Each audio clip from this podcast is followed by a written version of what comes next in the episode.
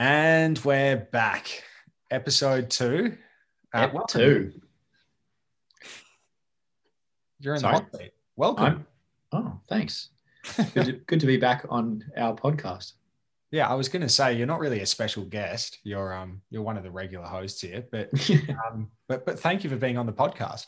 Um now today I think we promised in our last episode that we were going to talk a little bit about how people access medicinal cannabis in Australia. So, I think as an overarching theme, again, I know we say this, well, we said this on the first one we're not doctors, we're not trying to give you health advice. Always speak to your healthcare professional. But really, the purpose of today is just to arm you with information so that you can make a call on whether or not um, you want to pursue looking into it or whether you're thinking, mm, no, not for me. Um, so maybe Mitch, just to talk about it generally, in fact, even. Oh, we could do that. what do you reckon? Might uh, also uh, pay to give a little bit of background on us as well. We didn't do that in the first one, but we should probably do that in the second one. All right. Uh, all right. We... uh, yeah, let's let's launch into it. I feel like my story is less interesting than yours. So if you don't mind, I'm going to uh, ask you to do yours first, and then I'll um, come in at the end and, and just. Don't you save the best for last, though? Yeah, that's true. All right. So, hi, everyone. Uh, my name is Andrew. um, I just thought I'd mix things up. Um, I am a lawyer, a qualified lawyer, um, and I have been, I guess, working in this business with Mitch of medicinal cannabis for probably the last three years. Um, we registered uh, a company, would have been the year after there was the first legalization of medicinal cannabis in Australia, which occurred here in Victoria, where we're based.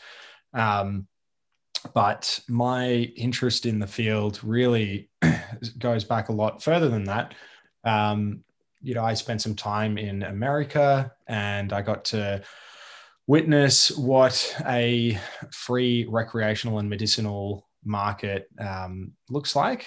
And yeah, uh, I, I guess it sparked a bit of a, a passion. And I'll let Mitch in a moment talk a little bit about his story, but we kind of coalesced together in 2017 and we just decided why don't we um, get into this space a little bit more actively and fast forward three years and i would say the clear mark of our involvement in the space is the fact that we're now doing podcasts about it so um, that uh, surely surely means we're taking it pretty seriously. So I'm going to hand over to Mitch and he's going to tell you his interesting story. And yeah, whoop de doo, we saved the best to last. So go for it, Mitch. I was actually kidding, but thank you for doing that anyway. Um, yeah, I feel like you, there was more, there was a little bit that you kind of skipped over there. We've been pretty much best mates since high school. And uh, we've been involved in various things over the years, but not business. And now we're kind of involved on a passion project that is cannabis. My I come from bit more of a, a cannabis history. I, have also studied quite a bit, uh, but I, I, worked and lived on the cannabis farm for quite a bit in, in the States. Uh, my family has been prolific in, in the, uh, or at least involved in, in the genetic seed side of things for many years. And I've been around medicinal and cannabis otherwise in various parts of the world for my entire life. Um, been exposed to the, the the growing and, and some of the secrets of the trade from the early 90s onwards, basically. Uh, so yeah, this definitely runs deep in the family. And then I obviously studied, not obviously, but I but I studied um, uh, psychology at, at, my undergrad and did a master's in commerce and did all the academic stuff that I needed to actually give me enough of an understanding to now apply this in more of a serious way. But it's definitely great to be working on a passion project. So I guess that's enough about our intros. But more importantly, what you want to know about, which is the uh, access of medicinal cannabis, Andrew, the yeah, first port of call. No, absolutely, and and I guess you know because there is that legal framework as there is in most countries. Um, you know, I guess that's my native space these days as a lawyer. But before I do jump into that, I just, just want to give credit where credit's due. Mitch did spend a year. I mean, you brushed over it, but you spent a year on a farm in, I think it was it was Washington State, so far northwest of yeah. America, and you were yeah. about what four or five hours east of Seattle. Um, yeah, middle of nowhere essentially, but um, that's where some of the best cannabis comes from, I guess.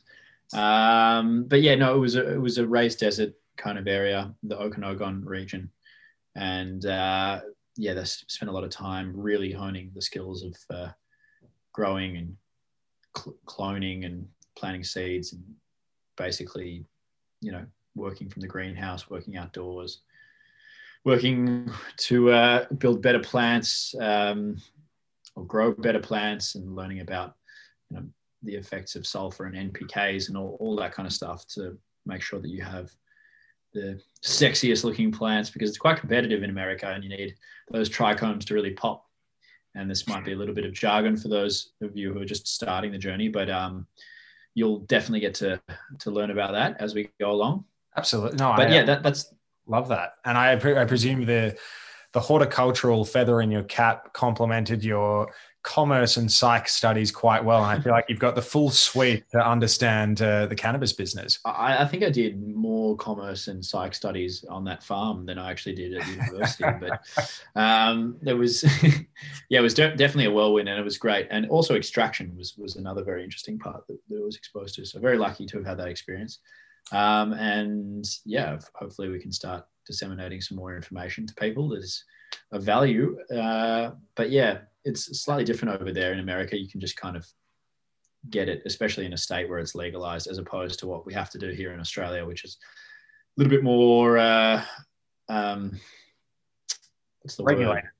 regulated is definitely the word. That's the perfect word. In fact, and, I, and it is a perfect segue to the access discussion because you know you're talking about this deregulated scenario over there with the recreational and, and to a large extent the medicinal market whereas in Australia, you know, nothing could be further from from that environment. Um, I also feel like people listening to this podcast are going to be googling uh, poppin trichomes right about now. Which, uh, Trikes, yeah, poppin trikes. Um, so if you are, uh, that's great. You'll yeah get Is that an expression. Poppin tri- poppin trikes. I don't know. I will Google that after this um, this recording. But um, all right. So the access discussion. So um, nuts and bolts of it. I'm just going to dive right in here. Um, Please do.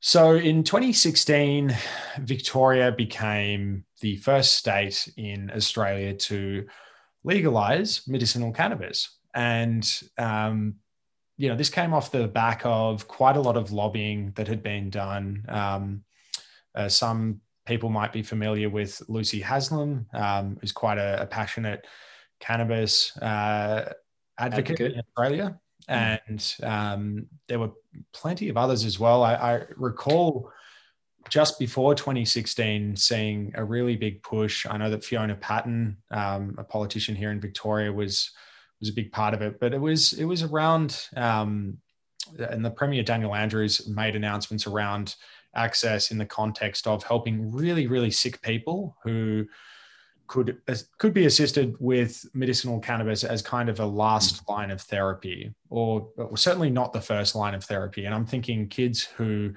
maybe suffered from uh, you know child epilepsy, uh, and then we had um, you know cancer patients who needed relief from nausea um, when they were going through chemotherapy, and and people in palliative care. So that's I say all of that because I think that backdrop is really important to understand that the only place that the government in the early days saw for cannabis was this kind of you've failed at everything else. Um, so we're going to now open the door to cannabis as, as your very last resort. So Victoria was the first state, and what followed was a domino effect among the other states. And I'm not even going to try and guess the order because I don't know, but um, but all of the other states have followed suit. And what the federal government needed to do at that point was to harmonise Commonwealth laws, uh, the Narcotics Act, uh, Commonwealth legislation, to to ensure that. Um, cannabis, which was treated uh, as a sort of prohibited substance in Australia, could be uh, permitted in Australia for medicinal purposes to, to give effect to the states which had enacted access to medicinal cannabis legislation. So uh, that was where it all kicked off in 2016. And the, I guess, from the from the people listening to this podcast, they're thinking, yeah, thanks for the history lesson, but but I just access. I was going to say it's not really how do I get it, but it's nice. I know, no, no. I it, it, and the context though I think will shape people's understanding in terms of when they do go to see their doctor. Yeah, it's good. You've got to understand the framework that you're that, that we're operating in in Australia because it is a very conservative framework comparative to other countries around the world. Mm. Um, you know, we are, I would say proceeding with extreme levels of caution. Um, and you know, Australia and it's the, very responsible. It's very responsible. Um, some might throw around the term nanny state, but you know, the the idea is that we have a cautious regulatory approach because the TGA, our medicines regulator, in order to to have medicines which are approved by the TGA, they need to prove safety, quality, and efficacy. Um, and at the moment, there just isn't the level of clinical research um, available for the myriad of um, what are termed unapproved therapeutic goods that are medicinal cannabis products in Australia to warrant those products being approved. So I guess I say all of that because if you're the patient and you go to see your GP and you say, you know, doc, I'm interested in trying medicinal cannabis for insomnia or anxiety, you need to understand that the the first requirement is that you you have to have failed at a more conventional treatment for that indication that you've presented with. Now, in terms of what are we talking about with a conventional treatment? Well, we're talking about something that will be perhaps registered on the Australian Register of Therapeutic Goods, which is our list of approved medicines. Um, so, so an example of that. Uh, a good example of that. So let's say someone presenting with anxiety, um, perhaps an SSRI antidepressant medication like Lexapro. Um, you know, you might have to have received a script for that, failed at it, or when I say failed, I mean it didn't do much for you, or you might have issues with the side effects, notwithstanding that that yeah. was actually efficacious to you. And in those circumstances, the doctor there then has a clinical justification that you know that it can re- that that he or she can rely upon in prescribing you a medicinal cannabis product. And I say prescribing because, of course, all medicinal cannabis products are prescription only medicines. But it's really really at their discretion still. Like it's uh, not not all doctors are keen on medicinal cannabis as we've kind of mm. seeing out there. It's growing in popularity, but but um, it's still a, quite a discretionary yeah uh, drug, I guess and we're not talking about discretion in the sense of you know the recreational cannabis user going and seeing their dealer and the dealer being like mm, yeah i just don't feel like giving you product today. We're talking about someone actually needing to understand your indication what you know your what your condition is what your history of treatment for that condition is whether or not um, you've had any bad side effects um, so all of these factors contraindications so other you know health considerations that might affect you know whether it's actually right for that person as well and i think it's fair to say as well that you know the i guess the level of information out there or the, i should say the level of knowledge out there in the community um, in in a way para, is parallel to the level of education that that exists in the medical community so you will have different levels of knowledge among doctors around cannabis as a medicine. And that's important because you need to understand that you as a patient might actually go to see a doctor and the doctor might be well versed on conventional medicines for your condition but they might not have ever had someone present with your condition who is seeking access to medicinal cannabis mm. so in those circumstances you'd expect a doctor to be a little bit more I guess, cautious in recommending that as a treatment because they have no clinical experience in treating that problem with that um, medicine. So, these are all things for you to consider. Now, are there ways through this? Of course, there are. So, um, the first thing you could do is you could go to see a specialist doctor who has, um, I say, specialist cannabis doctor so, all around the country, since legalization has occurred, you're seeing these specialist cannabis clinics where the doctors at these clinics are experts in cannabis medicine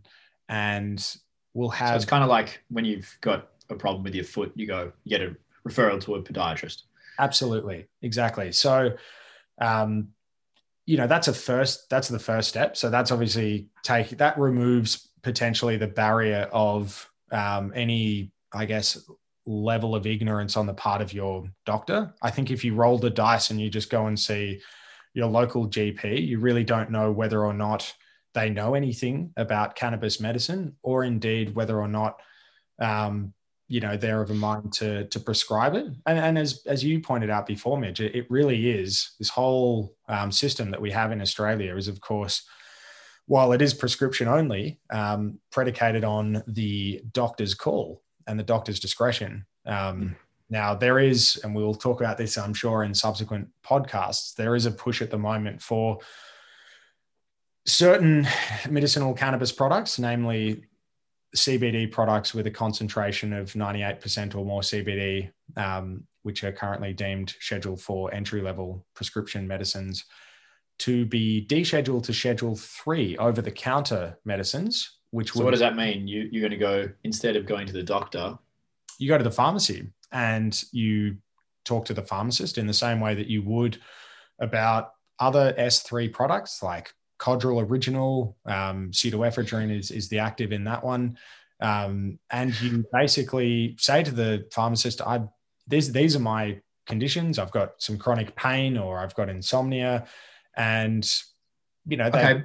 yeah. Sorry. I, I, I, I, I, want to take it back a step. That's all great context, but I, I, for the for the average person out there looking for access to medicinal cannabis, I, I feel like we can distill it down into maybe a very succinct kind of step by step kind of absolutely. process, uh, which which might might be a little bit more uh, helpful at this point. If you're just starting a journey, the first thing you do, I guess, is go see a doctor because you don't actually won't know if they're advocates or not, or you know feel that it would benefit you or not um, until you actually talk to them. So that's the first thing, right? You go to the doctor, you speak to your GP, and you say, "Doc, I've heard about medicinal cannabis.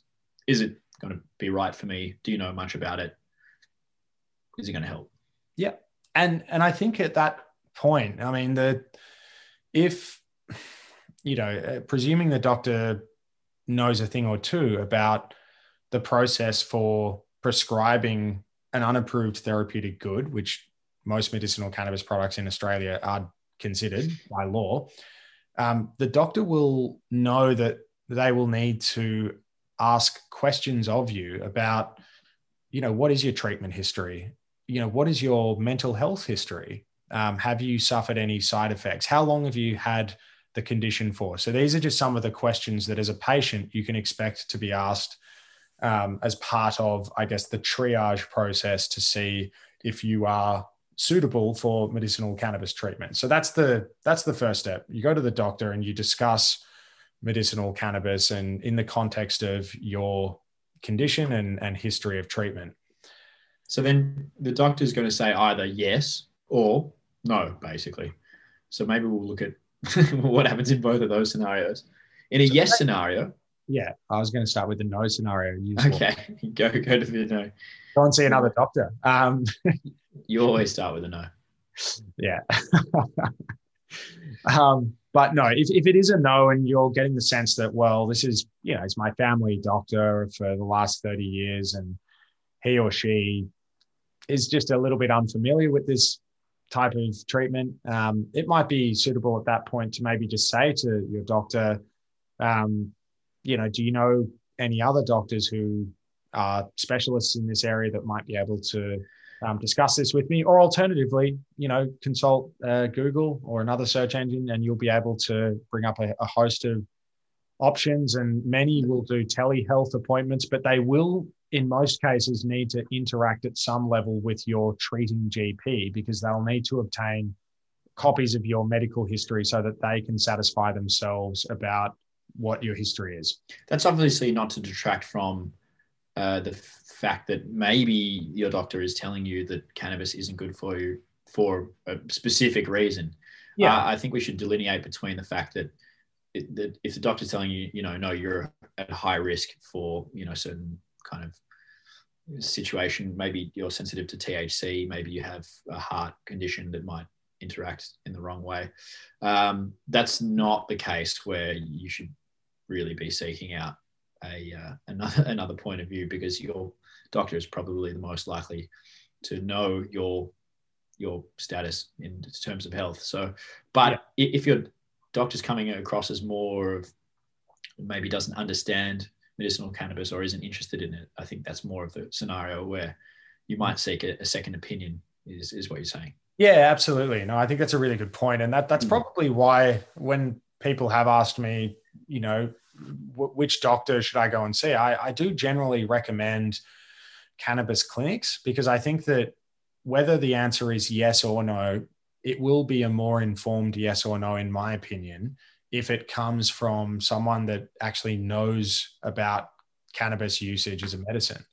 Um, you know, if it is just the local GP, I'd be saying go get a second opinion, not to to take away from from that GP's work, but yeah, I think that it's um it's important to do that. Yeah, well, I guess cannabis specialists are dealing with it day in day out, seeing the kinds of people who respond well, the kinds of people who don't respond well, and, and will really have a good take on on your you know position or susceptibility to adverse reactions or you know your your risk profile, I guess. Um, so maybe that's yeah, that's um, very valid.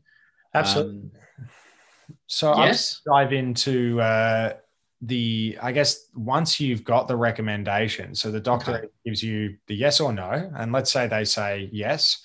Um, I just at this point, I'm going to give a very nutshell version of of what can happen because basically the medicines regulator in Australia, the TGA, has two streams for the way that you might access medicinal cannabis.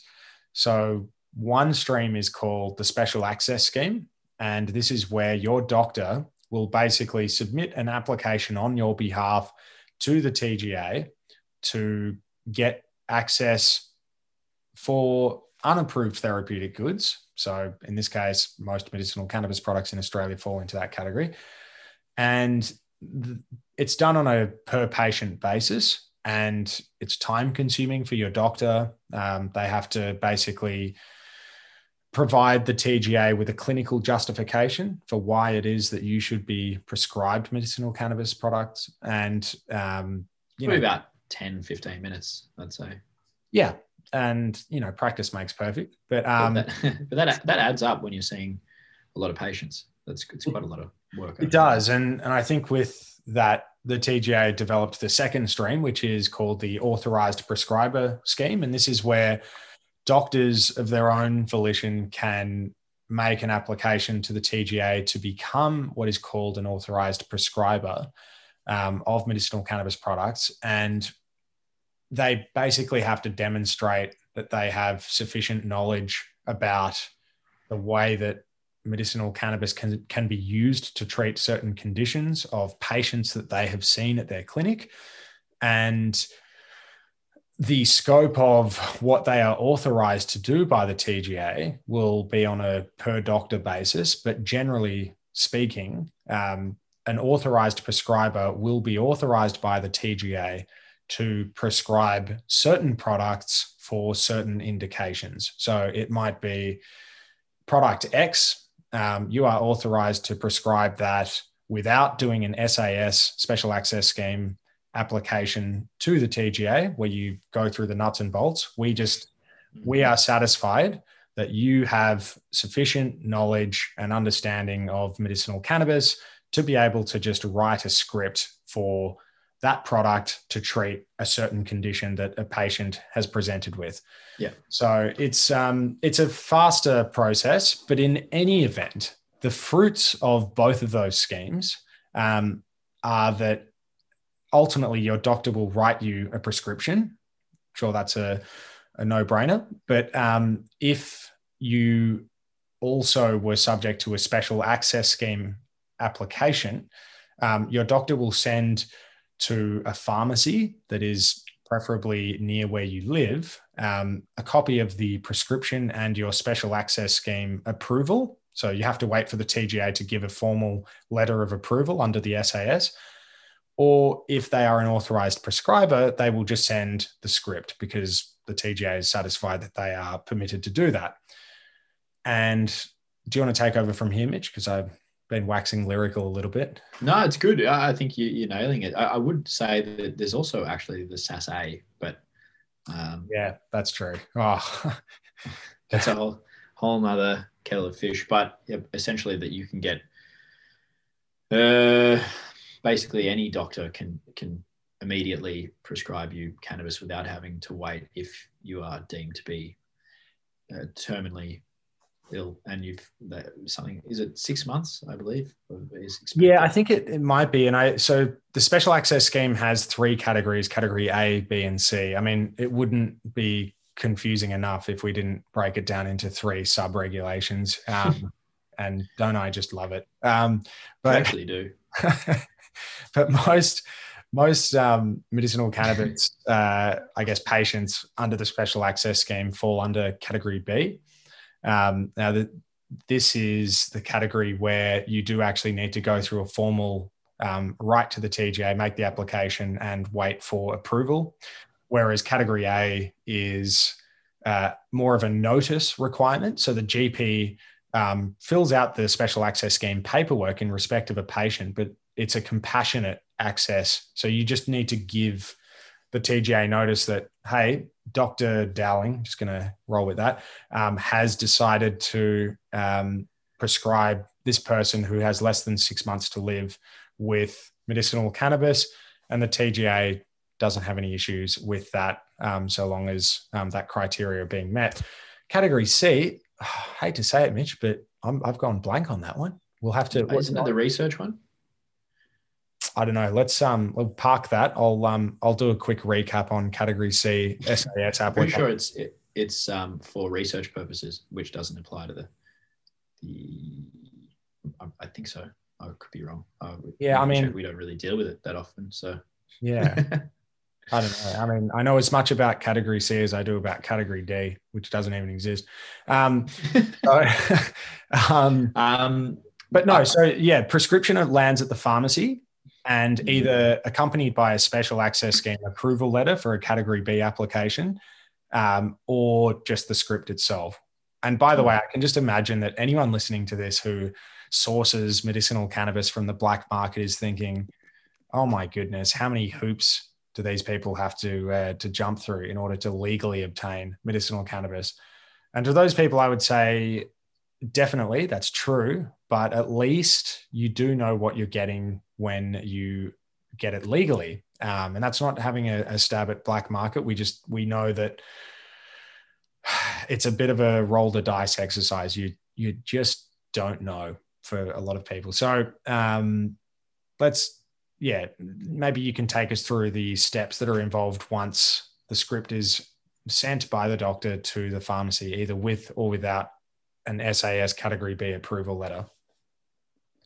Yeah, definitely. Um, I was actually just trying to do a little quick Google on the SASC to remind myself. But um, I, I was just getting a list of all, um, all the different stuff you can get. It's quite. Well, while you're doing that, I'll, I'll take uh, the pharmacy. So the pharmacy receives it. They're going to contact you and say, "Hey, we've received a script." Um, the pharmacy may need to, depending on whether or not they have stock of the product that your doctor has prescribed to you, um, they might need to order that product from the manufacturer or the sponsor of that medicine um, and await for that to arrive at the pharmacy. But um, yeah, hopefully the pharmacy has the product. And if they do, um, then they you know will contact you as soon as they do to say, we've got it. You know, either come to collect it or we you know, in some cases, we'll mail it to you. And that's it. But it's not over yet because, of course, your doctor will need to monitor your progress. So it's, I guess, customary that your doctor will say, All right, I am going to put you on this second line of therapy or last line of therapy, which is medicinal cannabis.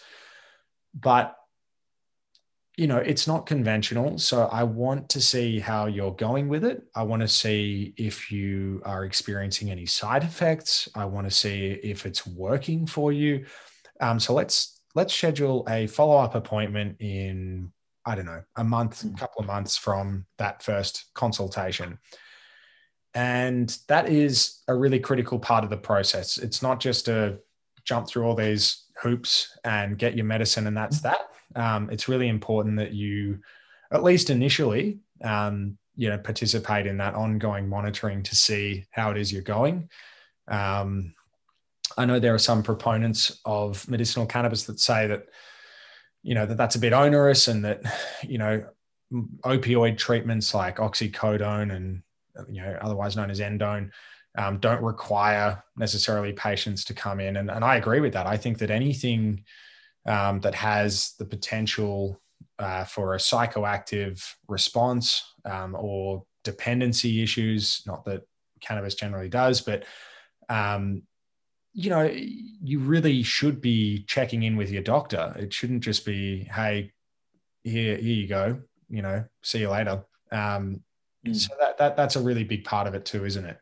Yeah, definitely. And I just coming back to the SASC, I was getting confused with the uh, types of imports um, that you can do in Australia with ODC. Um, SASC is the notification of use of specified therapeutic goods. So it's not a, not actually applicable to cannabis um, in Australia. That's why I remember it not being. I was like SASC. I don't remember okay. being a way. But um, it, it's applicable for other medicines, but not not cannabis. So it's just really those those three ways at the moment. Um, and, and if you have another obscure medicinal cannabis regulatory inquiry, you can send a letter to please solve my problems, care of um, Mitchell Kurtz, uh, your capital city. Um, no, but that that was very well played, Mitch. Um, I've got a few in the inbox actually.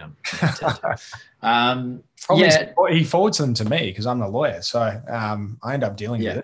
with it. uh, do you? no, I'm kidding. You're you're very diligent.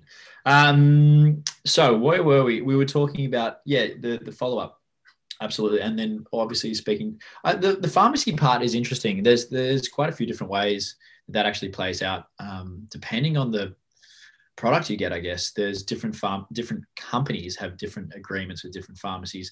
Some will deliver it to basically anywhere um, you are, at your closest pharmacy. Some only work with specific pharmacy partners. You have to go through their network. Um, we're seeing different companies kind of uh, involved in different capacities with how their distribution network uh, occurs. But essentially, these days, and especially after now the COVID situation that we've had for the last, you know, basically year, uh, it's it's much more frequent, much more common for you to just receive it in the mail from the, whichever pharmacy. Um, and usually, you know, there'll be a little dispensing fee on top for that um, and, and, a, and, a, postage fee. But but the convenience, uh, I think people are really moving towards that, and it, it applies for cannabis as well. You just get it in AusPost, I guess. Express well, maybe, tracked. Yeah, maybe in the future, not so far away, we'll have drone fees that we have to pay. It's a little drop off scenario. Um, yeah, how, how, how many uh, regulatory hurdles are in that one on, on all, all sides? Some um, some level of interplay between the Civil Aviation Safety Authority, the Office of Drug Control, the Therapeutic Goods Administration, the Victorian Department of Health. No, no, just a few government heads needing to have a chat about that one. But um, just trying to flex your authority, uh, regulatory body, body knowledge. Um, well, it's working. Um, okay, is it worth talking? I, I, think it's worth talking a little bit about um, the conditions that it's currently kind of prescribed for. But we might even save that one for the next the next potty. Oh, that was a teaser, Mitch.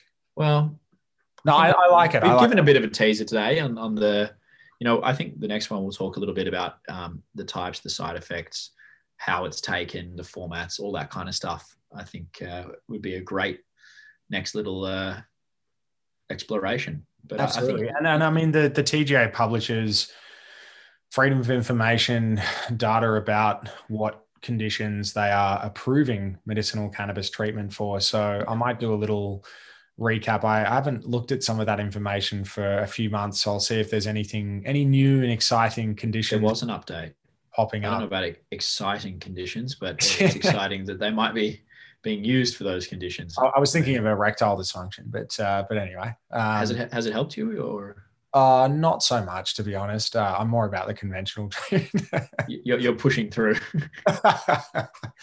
no, that's not what I meant. Not that way. Um, excellent. All right. Well, it sounds like we've got a, a great next podcast lined up and um, something that's very interesting. And maybe I'll even have a few words on that one. Yeah. Um, and thank you, by the way, for sticking We know we can ramble on a little bit and we go off on these tangents, but um, hopefully you're enjoying it. And one of the things that we'll probably end up doing is putting in some uh, some markers about when exactly in our 58 hour video we get to the question of what how does access work yeah that's probably a good idea a little we'll, bit we'll of start doing that but we we definitely thank you for your patience and, and any time outside of these podcasts you've got any questions you can always contact us um our details Altmed, yeah.